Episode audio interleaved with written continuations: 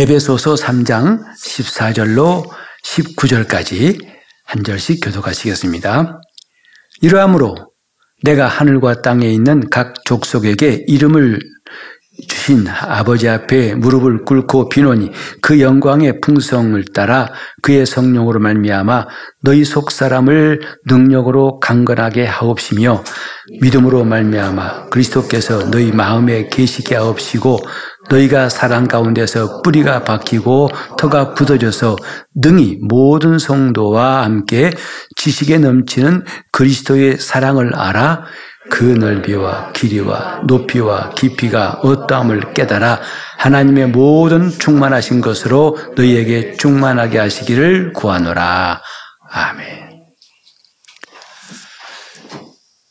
우리가 어떻게 예수를 믿는 사람이 되었을까? 결혼이란 제도가 참 신기하지 않습니까?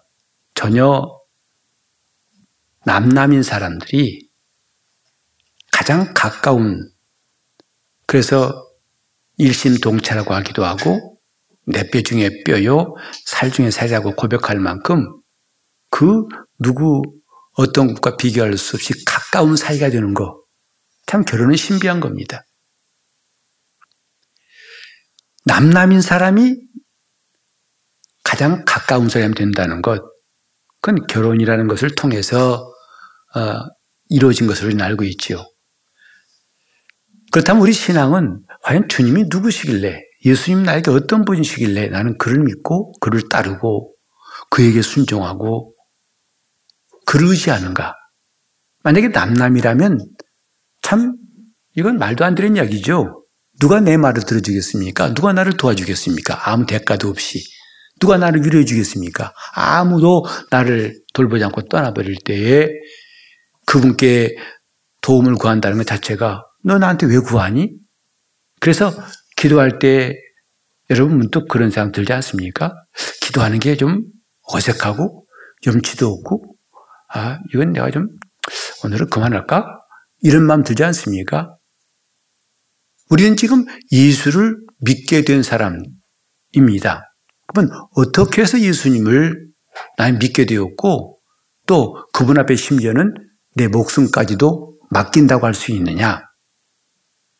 이런 관계에 대해서 성경은 아주 중요한 말씀을 합니다. 우리가 예수의 사람 된 것, 우리가 예수를 믿는 하나님과의 관계가 생긴 핵심적인 요소가 뭐냐면 하나님의 사랑이에요. 그가 우리를 사랑하셨기 때문이라 했어요. 그러니까 그 사랑이 없다면 애당초 성립이 안 되는 관계가 예수님과 우리 관계예요. 이것은 교회 나왔다고 관계가 생기는 것도 아니고 오래 믿었다고 생기는 것도 아니고 헌금했다고 생기는 게 아닙니다. 예배에 왔다고 생기는 게 아닙니다. 우리는 그분과의 관계가 이루어졌기 때문에 그분을 의지하고 그분께 예배하고 그분을 순종하고 그분께 나가는 거죠. 순서가 바뀔 수가 없다 이 말이죠. 과연 우리와 주님과 관계는 어떻게 이루어졌는가? 사랑 때문이라고 말하고 있어요. 요한일서 4장 16절에 아주 놀라운 말씀이 있어요. 우리 한번 같이 읽도록 하겠습니다.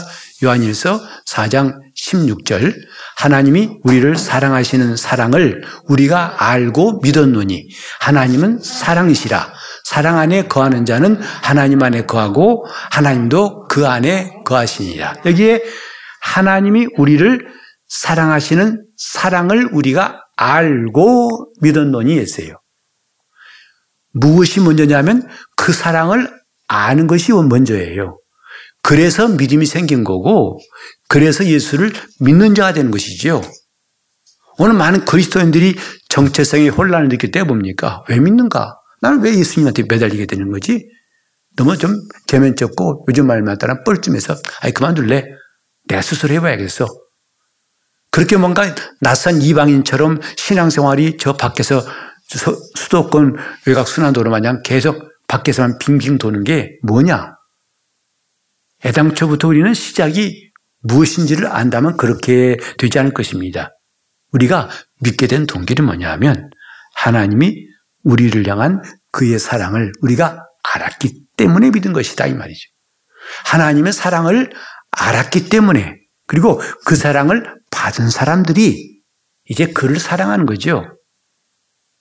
아까 우리 찬송할 때 내 주 되신 주를 참 사랑하고 라는 노래를 불렀는데, 주님을 사랑한다는 게 과연 여러분 마음속에 얼마나 동의가 되는지, 몇 퍼센트인지, 정말 말할 수 없이 꽉 차가지고 정말 나는 주님을 사랑합니다 하는 고백으로 부르신 분도 있겠고, 어떤 분들은 저 10%도 안 되는 아주 배터리 다 된 핸드폰 마냥 그 상태에서 내 주 되신 주님을 참 사랑하고 이 말이 잘 안 나와가지고 고민한 분이 여기 있을지 몰라요.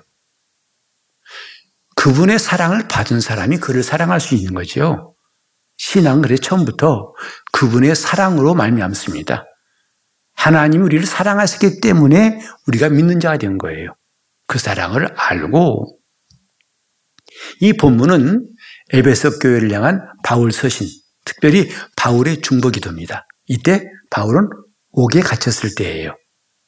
그러나 바울 마음에 이 기도를 할 수밖에 없는 배경이 있습니다. 바로 에베소라는 그 교회는요, 바울이 세 번에 걸친 전도여행 가운데서 가장 오랫동안 머물렀고 정말 열정을 다해서 목회했던 곳이에요. 그게 에베소 교회입니다. 그래서 바울이 수많은 도시를 다니면서 전도했지만은 가장 많이 머물러서 가르치고 목회했던 곳이 에베소고 그 다음이 고린도예요. 근데 바울 사도가 이렇게 두란노 서원에서 2년 동안 내리 가르치면서 그들에게 전도해서 가르치고 했던 일을 떠올리면서 자기가 그냥 편안히 앉아서 기도할 수가 없고 저절로 무릎을 꿇고 하나님 앞에 간구할 수밖에 없는 그 마음, 무엇일까? 이제 복음을 들은 성도들이 정말 이런 주님의 사랑을 알고 거기에 뿌리를 내리고 터가 굳어지기를 간절히 원하는 사모함과 함께 과연 성도들이 얼마나 이 사랑의 깊이에 대해서 사랑의 분량을 알고 믿을까? 그 노심초사하고 안타깝고 답답하고 걱정스러운 마음 가운데에서 그가 기도했던 내용이 오늘 본문입니다. 그리고 오늘 우리가 이 바울의 심정을 받은 에베소 교회와 우리와의 그 관계, 우리를 좀 서로 비교할 수 있는 시간, 과연 우리는 어떤가 하는 시간이 됐으면 좋겠어요. 처음에 말씀드렸습니다만 주님과 우리와의 관계는 사랑으로부터 시작된 겁니다. 그분의 사랑으로부터 비롯된 거예요. 바꿔 말하면 그분의 사랑이 없다면 애당초 이 관계는 존재하지도 않고 성립할 수가 없어요. 과연 그런데 기독교인들, 예수 믿는 사람들이 이 사랑을 얼마나 느끼고 있을까 하는 그 높아심, 이것이 사도 바울의 중보 기도의 바탕에 깔린 것이고, 또 오늘 우리가 우리 자신을 돌아보아야 할 똑같은 문제라 생각합니다.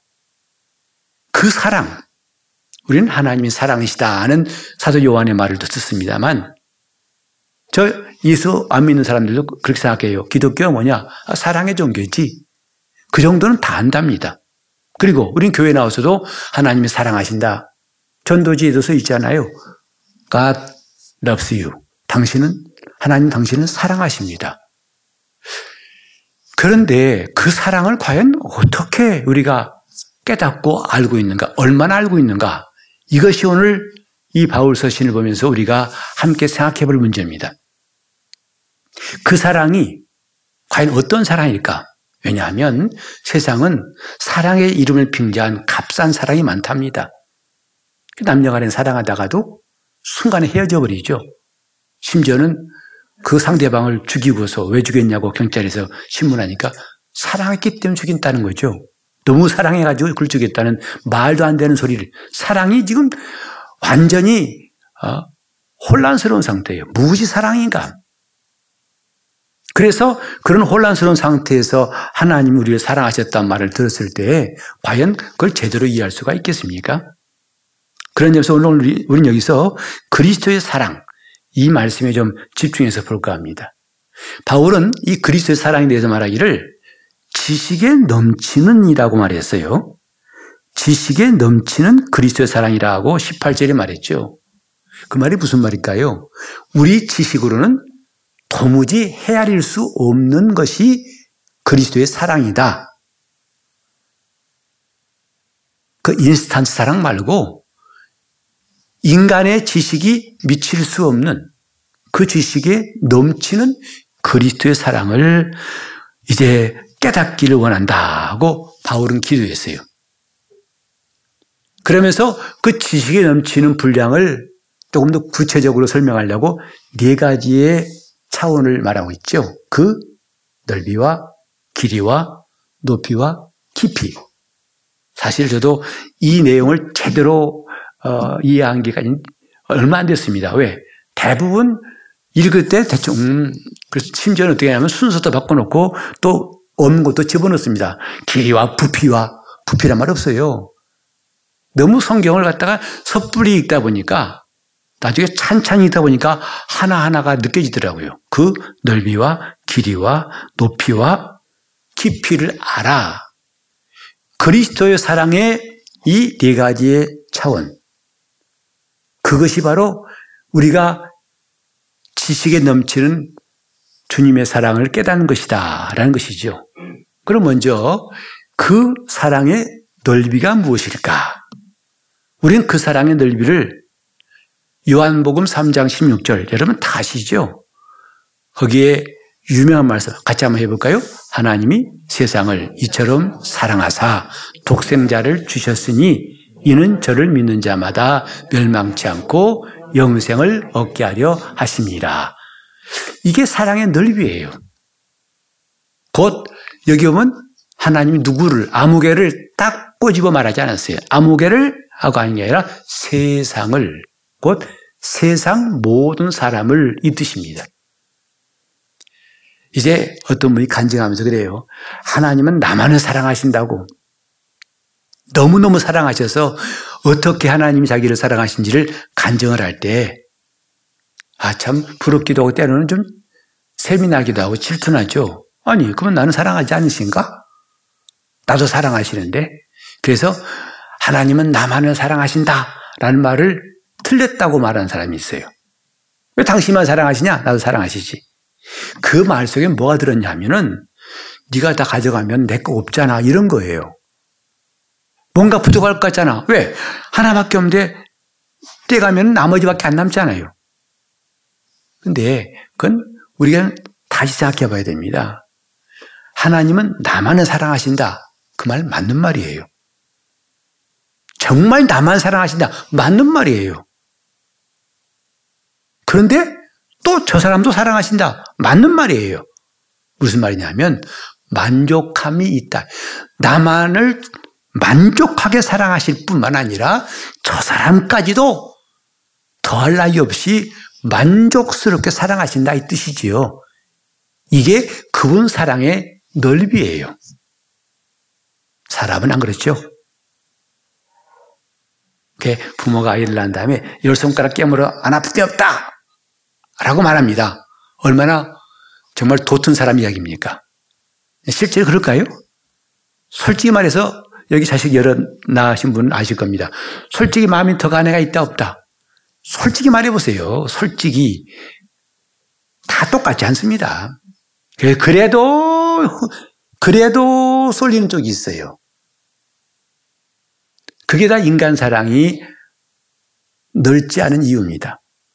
그리고 내 자식은 사랑하는데 남의 자식은 그렇게 사랑하지 못해요. 즉 내 자식은 마음껏 만족하게 사랑할 수 있을지 몰라도 다른 사람까지 할 것은 없다 이 말이지요.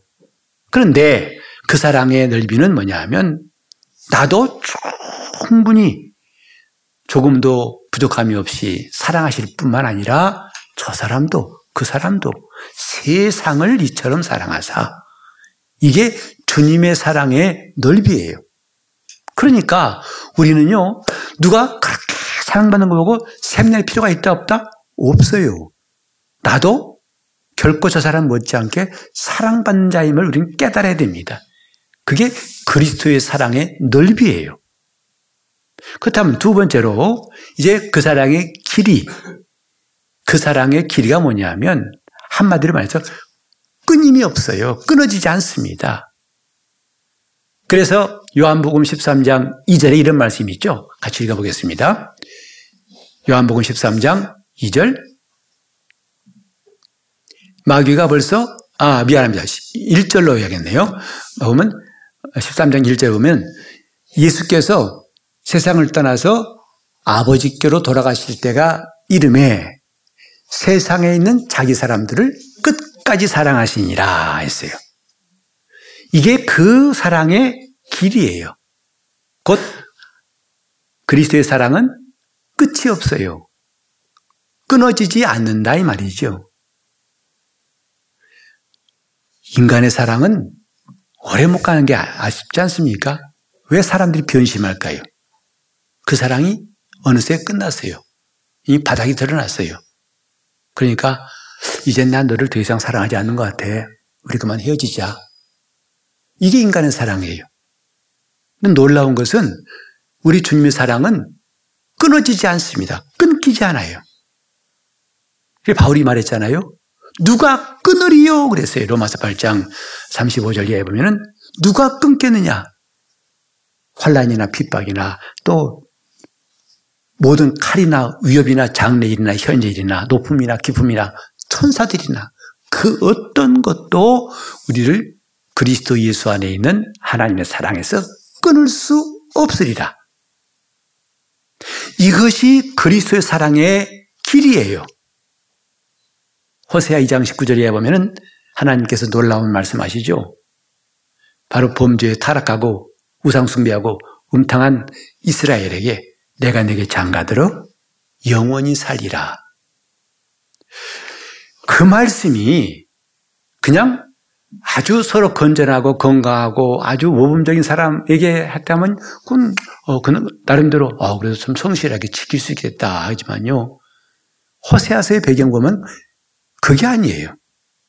누구한테 이런 고백을 하나님 하셨냐 하면 탕자 같은 이미 음탕하고 이제는 음란에서 정말 이 사람 저 사람 다 건들고 정말 고개를 돌리기 싫은 그런 이스라엘을 향해서 하나님이 고백하신 거죠. 내가 네게 장가들어. 하나님은 이걸 이스라엘에게 시청각으로 보여주시려고 호세 선지자에게 너는 창기인 고멜에게 장가가라 했어요. 그 거룩한 선지자에게 하나님은 창녀에게 장가들라고 있는 것입니다. 그게 하나님 뜻임을 눈으로 보여주시려고. 우리가 알거니와 그 사랑은 끊어지지 않는 사랑이에요. 끝까지 가는 사랑이다 이 말이죠. 내가 네게 장가들어 영원히 살리니. 영원히 살리라. 그러니까 그분께 시집간 사람은 이혼당할 염려가 없다는 거죠. 그냥 그만 싫다 가라 없다는 거죠. 우리 때때로 우리가 죄를 지어서 마음이 무겁고 고통스러울 때 있어요. 우린 그때에도 주님이 우리를 사랑하신 것은 멈추지 않는 걸 기억해야 됩니다. 여러분 놀라운 사실 하나 보지 않습니까? 복음서에 보면 예수님께서 죄 지은 사람에게 대해서 죄를 구박한 적이 없어요. 너 왜 그랬니? 그럼 되겠니? 가장 감격적인 순간 중에 하나 뭐냐면 탕자의 비유 아닙니까? 탕자가 아버지에게 받은 유산 가지고 먼 나라가 자기 마음대로 살면서 다 탕진해버리고 완전히 인생 밑바닥이 되어서 기진맥진에 돌아올 때에 먼저 발견한 것은 아버지였죠. 그리고 달려나갔다고 했어요. 유대 사회에서 우리와 비슷한 그 도덕관념이 있는데 윗사람이 다른 박제란 일이 없습니다. 뛰지 않습니다. 근데 이 아버지는 아들을 보는 순간에 달려가서 그를 안고 입맞추며 한 말이 뭐죠? 이 아이를 씻겨라.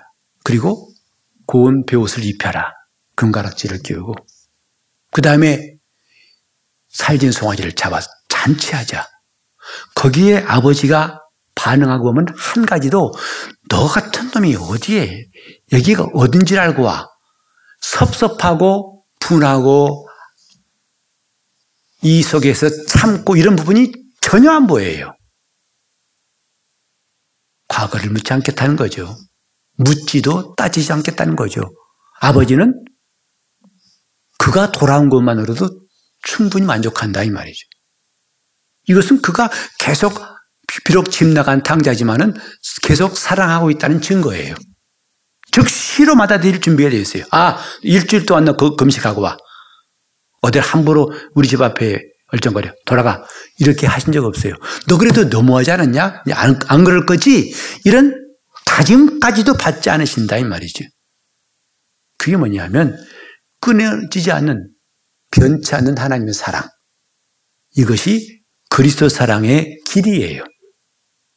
그런가 하면 그 높이, 그 사랑의 높이가 얼마나 큰가. 아, 좀 이제 순서를 바꾸겠습니다. 그 깊이까지를 보겠습니다. 그리스도 사랑의 깊이가 뭐냐? 그 사랑의 깊이는 자기 목숨을 내어주시기까지. 그래서 하늘의 영광을 부리시고 이 땅에 낮은 종의 형체로 오셔서 그 종의 형체도 부족해가지고 죄인의 모습, 죄를 담당하는 모습, 그리고 그것도 가장 억울하고 중죄요 비참한 십자가에 죽으시기까지. 이게 그 사랑의 깊이예요. 적당하게 내게 있는 것 좀 떼준 정도가 아니라 아예 목숨을 내어주고, 그래서 그것 가지고 웬만큼 정성을 다해서 사랑한 게 아니라 완전히 자기를 다 내어주시기까지. 그게 그 사랑의 깊이예요. 우리는 그 사람이 나를 정말 사랑하는가 안 하는가는 주로 언제 볼 수 있죠? 내가 코너에 몰렸을 때, 힘들어할 때, 어려움 당할 때, 그때 비로소 그 사람이 나를 사랑한 사랑의 진면목을 볼 수 있지 않습니까? 사람 다 좋을 때는 다 잘할 수 있어요. 그러나 정말 내가 갑자기 초라해지고 이제는 누가 봐도 저 사람이 끝났구만 한 그때에 내게 손을 내밀고 나를 꼭 붙잡아줄 때 그 사람 참 고맙지 않습니까? 주님은 그 손잡아준 정도가 아니에요. 대신 위에서 죽은 거다 이 말이죠. 그게 그 사랑의 깊이랍니다. 요한복음 15장 13절에 좀 이런 말씀하신 적이 있어요. 같이 볼까요? 요한복음 15장 13절 시작. 사람이 친구를 위하여 자기 목숨을 버리면 이에서 더 큰 사랑이 없나니. 이것보다 큰 사랑이 없다. 친구를 위해서 목숨을 내리. 그건 주님 자신의 생애를 말씀하신 거예요. 곧 나는 너희의 진정한 친구다. 나는 너희들에게 바랄 것도 없고 내가 목숨까지도 내어주면서 너희를 사랑한 것을 깨달을 것이다 하는 예언의 말씀이죠. 과연 어려움 당할 때 친구가 진짜 친구라는데 그 어려움을 함께 옆에서 고민해주고 위로해주는 것도 참 쉽지 않은 일인데 아예 목숨을 내준다는 것, 그런 사랑. 정말 많은 사람들이 사랑하지만은 목숨을 내놓고 사랑한 사람 말로는 하죠. 내가 목숨을 다해 사랑하겠다고 하죠. 그러나 그 약속이 다 부도로 끝난 일이 적지 않습니다. 우리 주님은 그 깊이를 보여주셨어요. 얼마까지? 음부에 내려가시기까지. 이 세상에서 가장 깊은 곳, 음부 아니겠어요? 음부까지 내려가신 게 뭐냐면 자기 목숨을 내어주시기까지. 의인을 위해서 혹 죽는 사람이 있지만 죄인을 위해서 죽는 사람은 없다고 했어요. 그런데 주님은 죄인을 위해서 그가 십자가에 피 흘려 죽으신 것이고, 그것이 로마서 5장 8절에 보니까 이것이 하나님께서 우리에 대한 자기 사랑을 확증하신 것이다 라고 했습니다. 이것이 그 사랑의 깊이죠. 그 다음에 높이란 무엇일까요? 그렇게 그를 위해 죽는 거 끝난 게 아니라 그를 지극히 높이시되 자기의 영광에 이르도록, 자기가 가진 영광, 나라와 그 권세와 능력을 나누어서 그들도 함께 가질 수 있도록. 바울이 말했잖아요. 우리가 그리스도와 함께 한 하나님 후사다. 우리는 그리스도와 함께 하늘의 상속을 받을 사람이다. 그래서 영광을 받기 위해서 고난도 함께 받아야 할지니라 하고 로마서 8장 17절 이하에 말했는데, 그 사랑은 단지 싸매주고 그냥 죽을 고비를 넘기기 위해서 목숨을 구해준 것으로만 끝난 게 아니라 자기와 함께 그를 높이신 것이다 이 말이죠. 요한복음 17장 24절에 주님이 겟세마네에서 하신 기도 중에 하나인데 같이 읽어볼까요? 아버지여, 내게 주신 자도 나 있는 곳에 나와 함께 있어 아버지께서 창세전부터 나를 사랑하심으로 내게 주신 나의 영광을 저희로 보게 하시기를 원하옵나이다. 원래 사랑하는 사람에게는요, 좋은 것을 함께하고 싶은 마음이 있지 않습니까? 먹는 것이라든지 그 관광하는 것이라든지 또 자는 곳이라든지 가장 제일 좋은 것을 함께 누릴 때 기쁨이 있지 않습니까? 주님의 마음은 그거예요. 내가 지금 이 사람들을 나의 주신 영광을 저도 보게 하기 원합니다. 그를 위해서 그들이 우리와 나 있는 곳에 함께 있길 바랍니다. 한 것이 주님의 기도 제목이었습니다.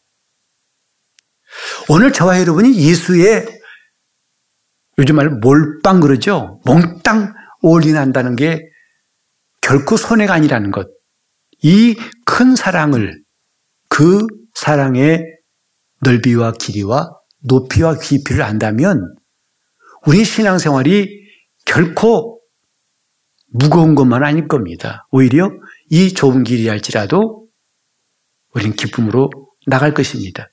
그건 그분의 사랑을 받은 사람들에게는 누구나 다 그런 고백이 나올 거예요. 문제는 뭐냐면 이런 사랑을 받지도 못하고 신앙생활하는 것은 정말 고역이라는 거죠. 괴롭습니다. 갈수록 짐이 무거워지지요. 원래 우리가 신앙의 기본에 충실합시다 하는 구호를 가지고 지금 성경 읽고 있는데요. 정말 우리가 예수를 제대로 믿는다면 적어도 우리가 지금까지 해왔던 모습은 아닐 거예요. 믿을수록 힘들어지고 상처받고 괴롭고, 아 그만 믿고 그만하고 싶고 교회 그만 나가고 싶고, 그래서 가난교인 되고 싶고,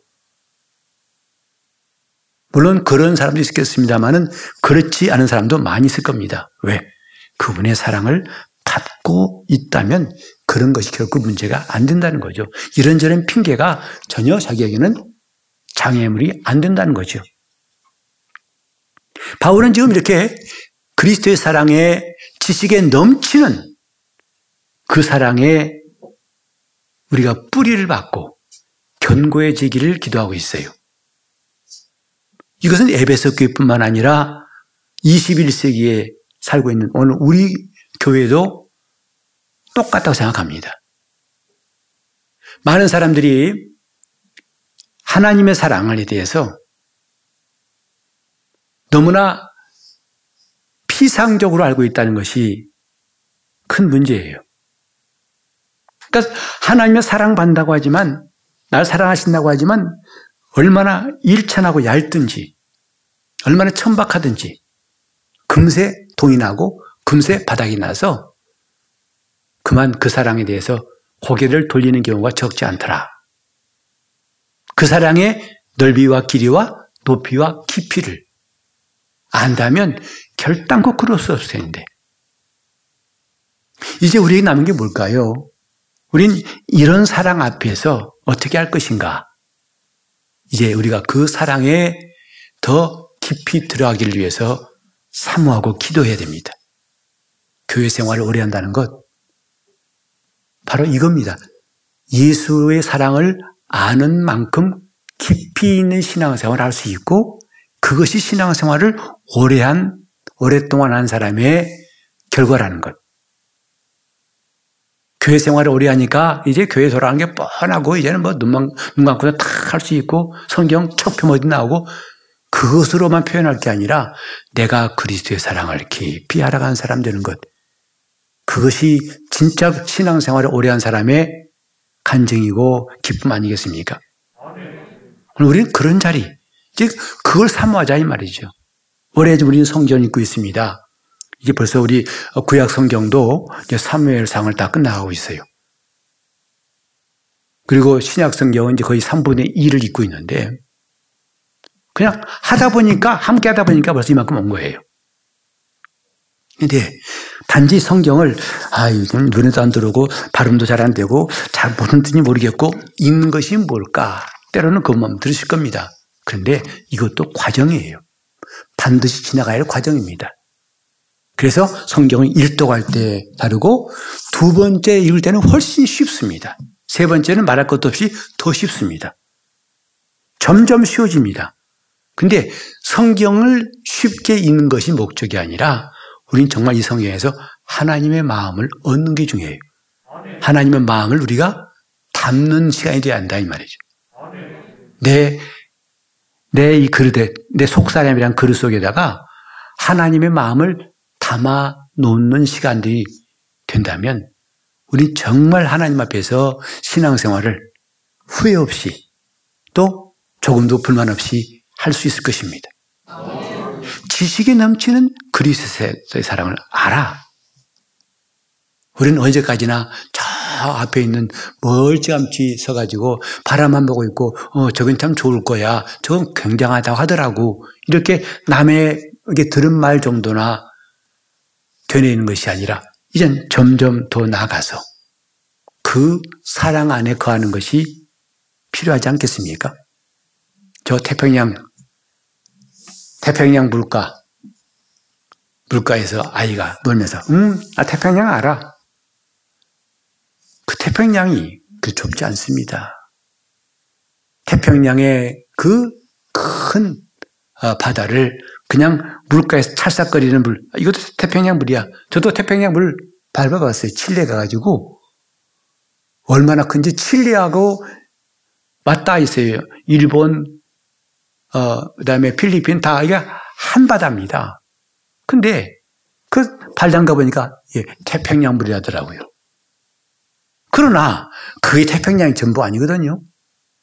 찬송가에 있듯이 내 주 하나님 넓고 큰 은혜는 저 큰 바다보다 넓다, 깊다. 이제 우리가 해야 할 일이 뭔가? 우리는 성경 부지런히 읽으면서 하나님의 마음을 이 안에 담을 수 있도록 그리스도의 사랑의 넓이와 길이와 높이와 깊이를 알아가는 시간. 그래서 더 이상 내가 남에게 들은 말로만 가는 게 아니라 내가 그리스도의 사랑 안에 들어온 놀라운 감정, 그것이 있다 보니까 그런 사랑이 들으면 어떤 일이 일어난지 놀라운 사건을 말하고 있어요. 자, 우리는 지금 하나님의 사랑이 그 깊이가 넓이가 그 다음에 길이가 있고 넓이 있다고 했는데, 자, 그럼 그게 도대체 어떻게 느낄 수 있는 거야? 여러 가지 중에 하나를 말씀드리자면 요한일서 4장 18절에 이런 말씀이 있어요. 사랑 안에 두려움이 없고 온전한 사랑은 두려움을 내어 쫓나니. 그 사랑을 이 속에 가득히 채우니까 뭐냐? 두려움이 없다는 거죠. 온전한 사랑은 두려움을 내어 쫓느니라. 우리가 지금 신앙생활하면서 염려와 근심, 두려움, 걱정 때문에 많이 힘들었지 않습니까? 그리고 또 일이 안 되면 얼마나 속상해하고 답답해하고 심지어는 내가 지금 믿는 거 맞아? 이렇게 자신도 어지러울 때가 많지 않습니까?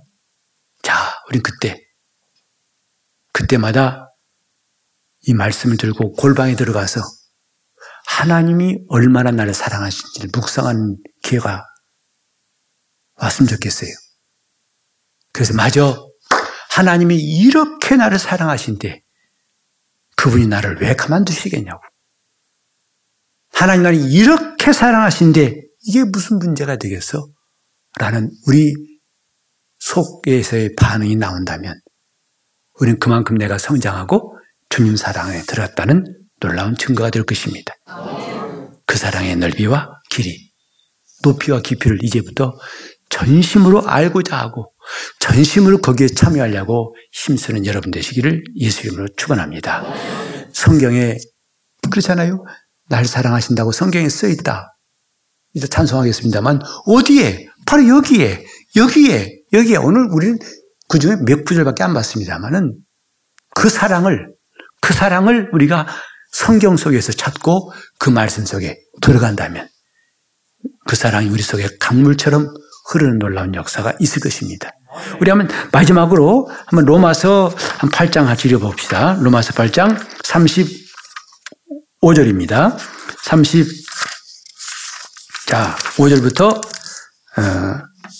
35절부터 마지막 절까지 시작. 누가 우리를 그리스도의 사랑에서 끊으리요? 예, 시인이나 핍박이나 기록된 바 우리가 종일 주를 위하여 죽임을 당케 되며 토살할 양같이 여김을 받았나이다 함과 같으니라.